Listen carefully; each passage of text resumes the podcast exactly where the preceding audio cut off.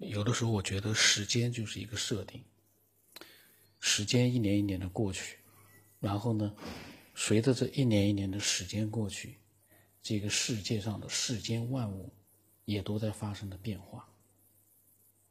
这样的里面所具有的一个规律性，真的是非常的复杂，也是非常的恐怖。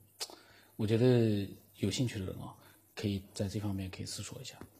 那么最近的那个考拉呢，网络流氓也开始活跃了，呃，就是老教师的分享发了之后呢，他一直呢，呃，很认真的在听，然后呢，留下了很多的低俗的、不堪入目的那样的一些留言。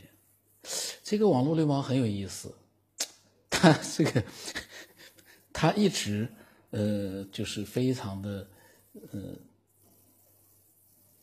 可以说，我好像是在什么地方，我曾经没有在节目里面讲过，我好像是在朋友圈里面发过。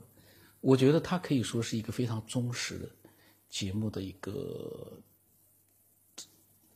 爱好者，打引号的啊，就是说不管他自己是不是承认，但是他已经对这个节目已经是欲罢不能了，真的是一件嗯细思极恐的一件事情啊。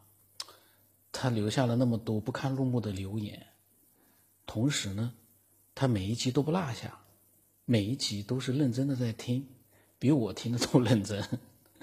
然后呢，又引发了他很多的一些呃那种幻想，也可能是听了节目之后，这可能类似于幻听，因为节目的内容引发了他的一个呃很多的一些。让人觉得很古怪的一些幻想，比如说啊，其他的以前那些那些呃内容，我其其实讲过了，全部都是他自己的一个臆想。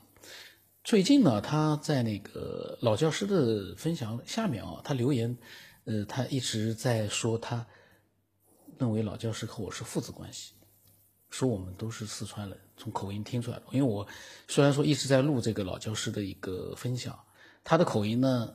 呃，我也知道普通话不标准，但是我不知道他什么地方的口音。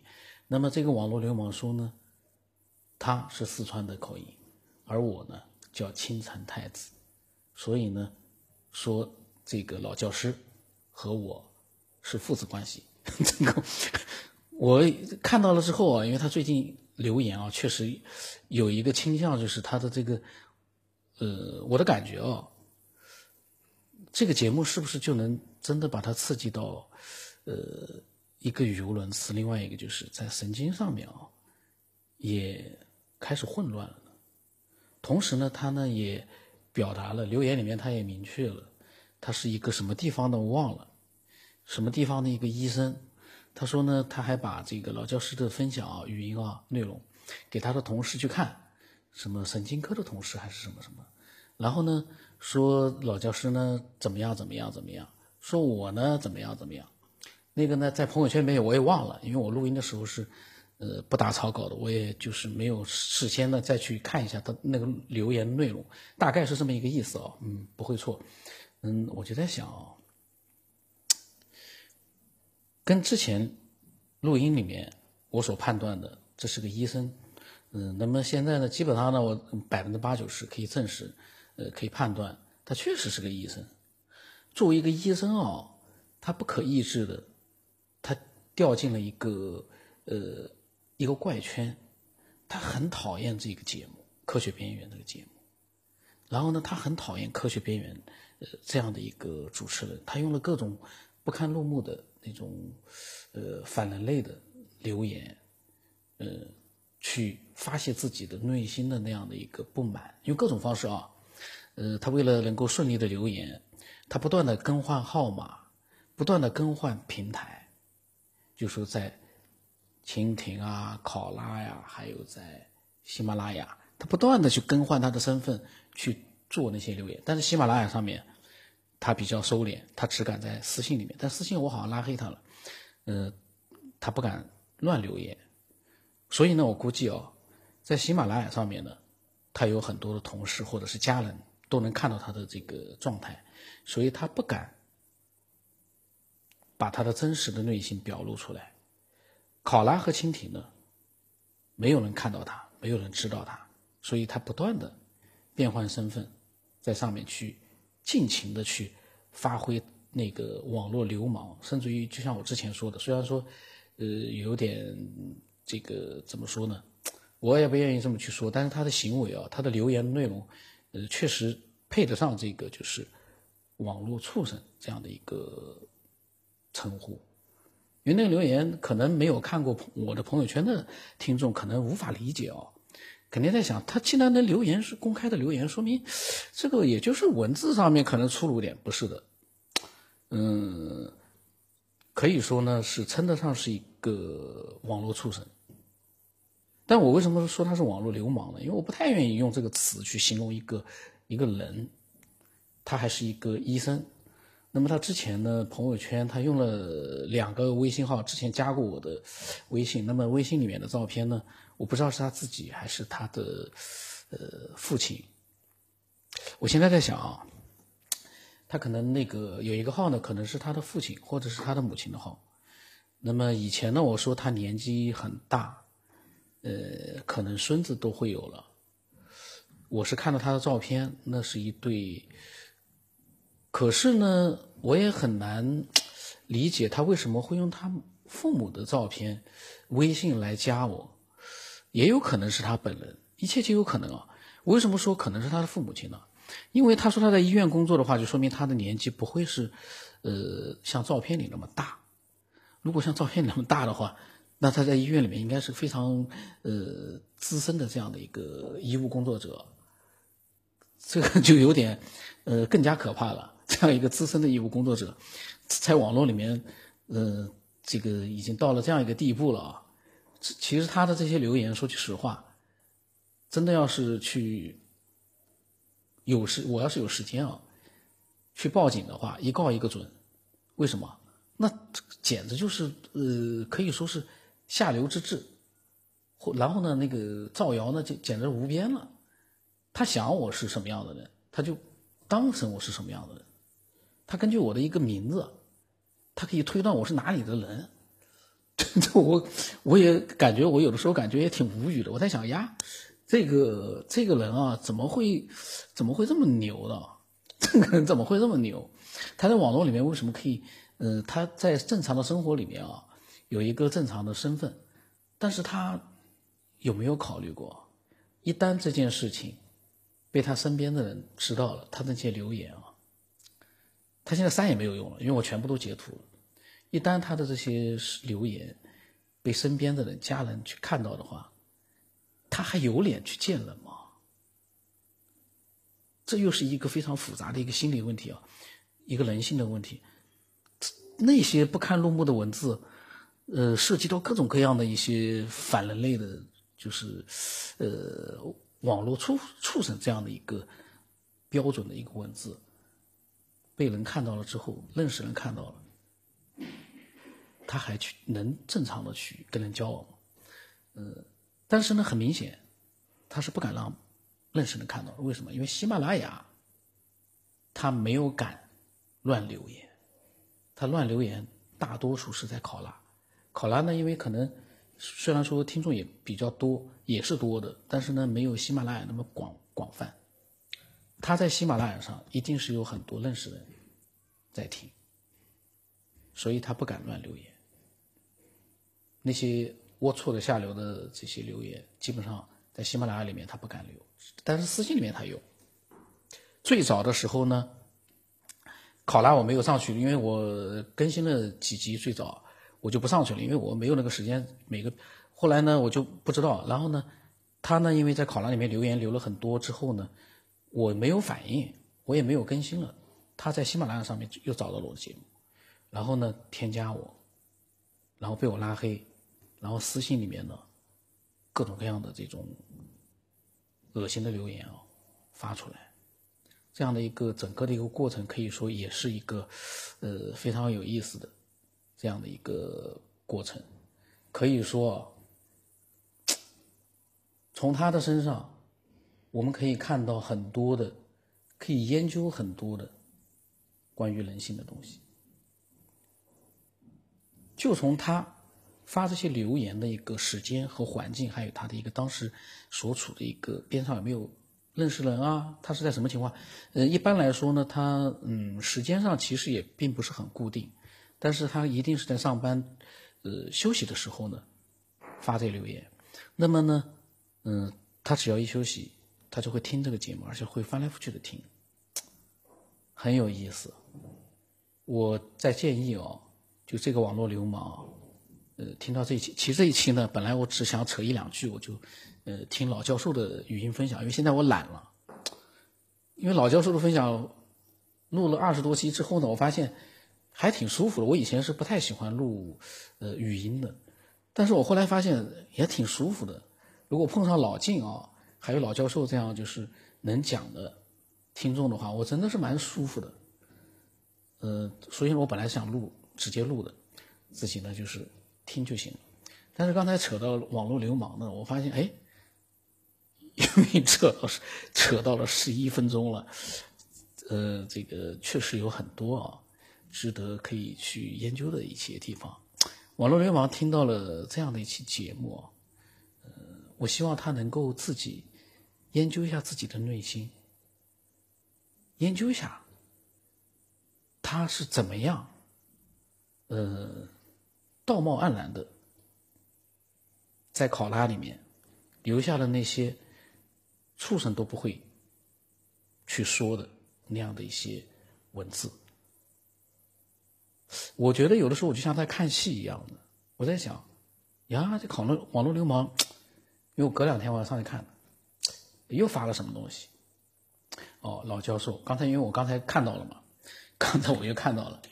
嗯，我在录音的时候呢，刚才我考拉上面我又看到了，他这个留言呢，呃，他说他现在呢在考拉里面呢，他是呃称呼哦称呼老教授呢，其实称呼的也是非常过分的，呃，他刚才这句留言啊，真的发可以感受得到他内心的那样的一个呃那样的一种感觉，不是愤怒。也不是懊恼，他是这么说的，称呼我不讲了啊，因为他对老教授的称呼也是很过分的。他说：“你的发现真了不起啊，你太厉害了，你是中华民族高智商的代表。不过你该把你的发现投到科学期刊，争取个诺奖，光宗耀祖不是更好吗？”然后呢，他这个还有一个留言，他说：“说这个老教授啊。”是一个无法摆脱自身造就的蒙昧的铭刻，嗯，就这个人呢，他的留言啊，呃，真的是非常的怎么说呢，低级。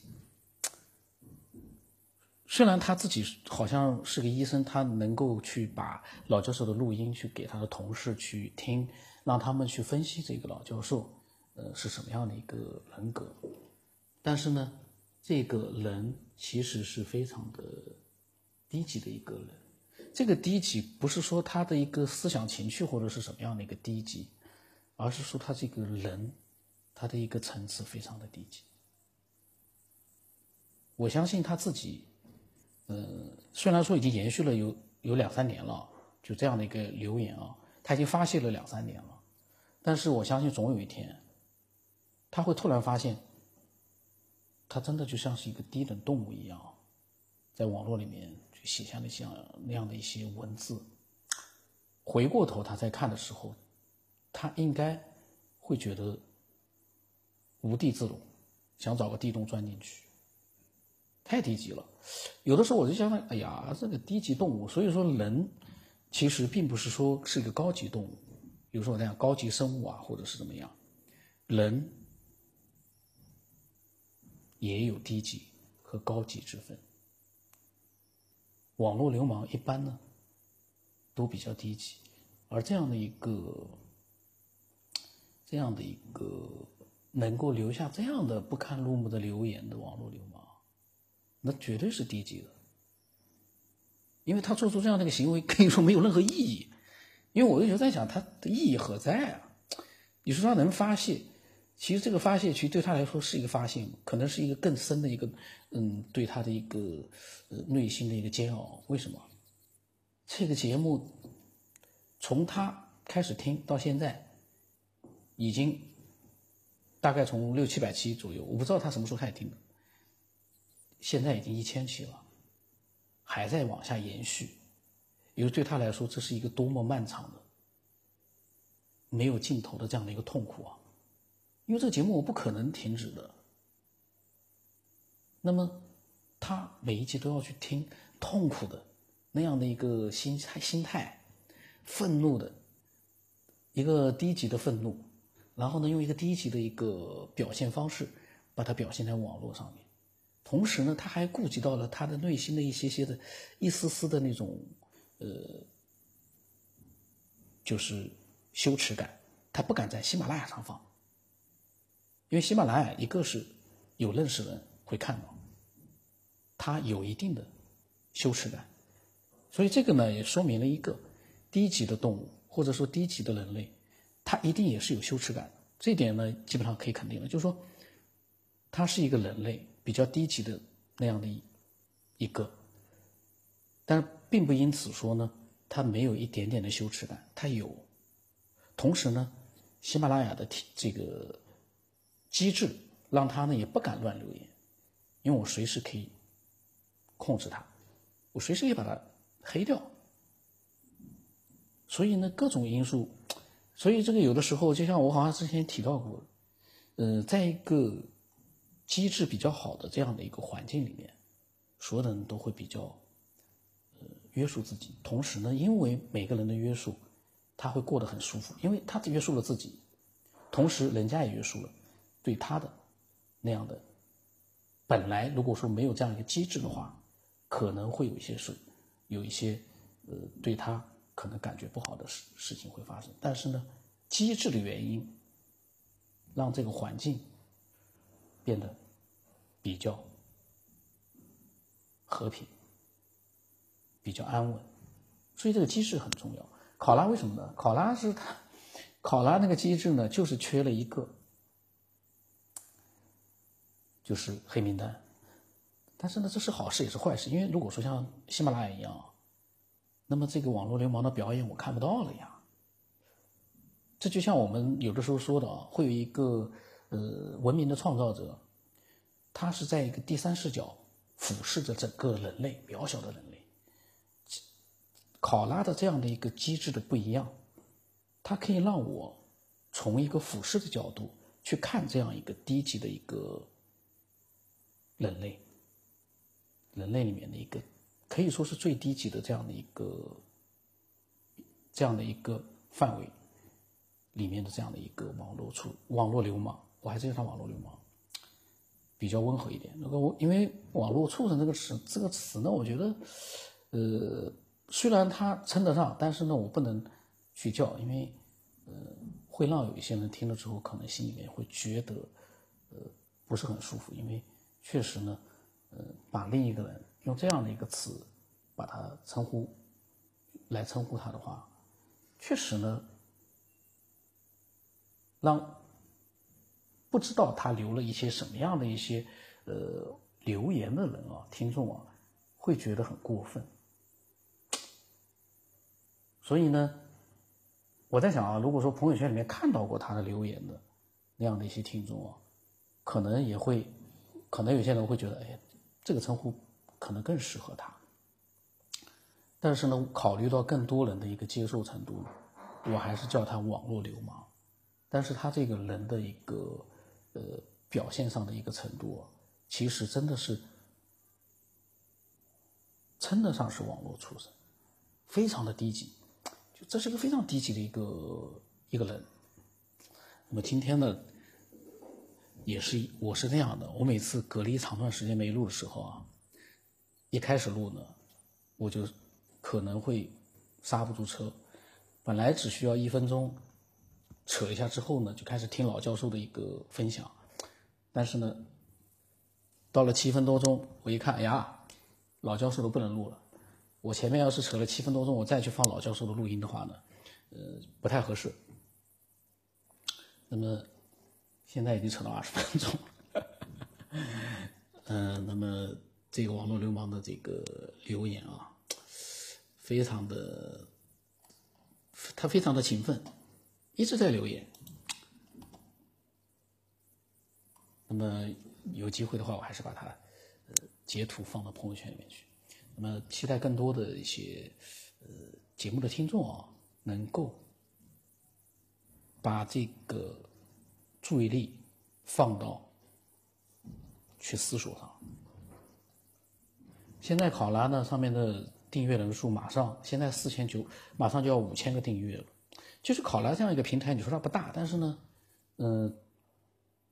订阅这个科学片的人还，我觉得还蛮多，对我来说蛮多的。因为这样的一个平台，呃，虽然我没有去听其他的节目，我但是我有听过一个关于特异功能的节目，基本上没有人去订阅，所以呢，就是说明很多人还是对科学片这个节目它是呃有兴趣的。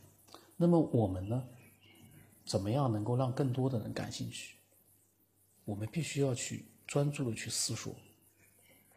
今天我看到一个一个人，他在自媒体里面发了，他说：“嗯，分辨一个人啊，他是什么样的一个科学素质啊，是科学素养，从三个方面就可以看得出来，一个是转基因，一个是中医，还有一个是进化论。然后呢，在留言里面。”不同的人开始了他们不同的表演，非常的精彩。我看了之后，我在想，哎，这三个话题不就是真的是蛮重要的？当然，除了一个科学，因为呃，除了这三个话题之外啊，还有一个对当前科学的一个了解程度也是很重要的。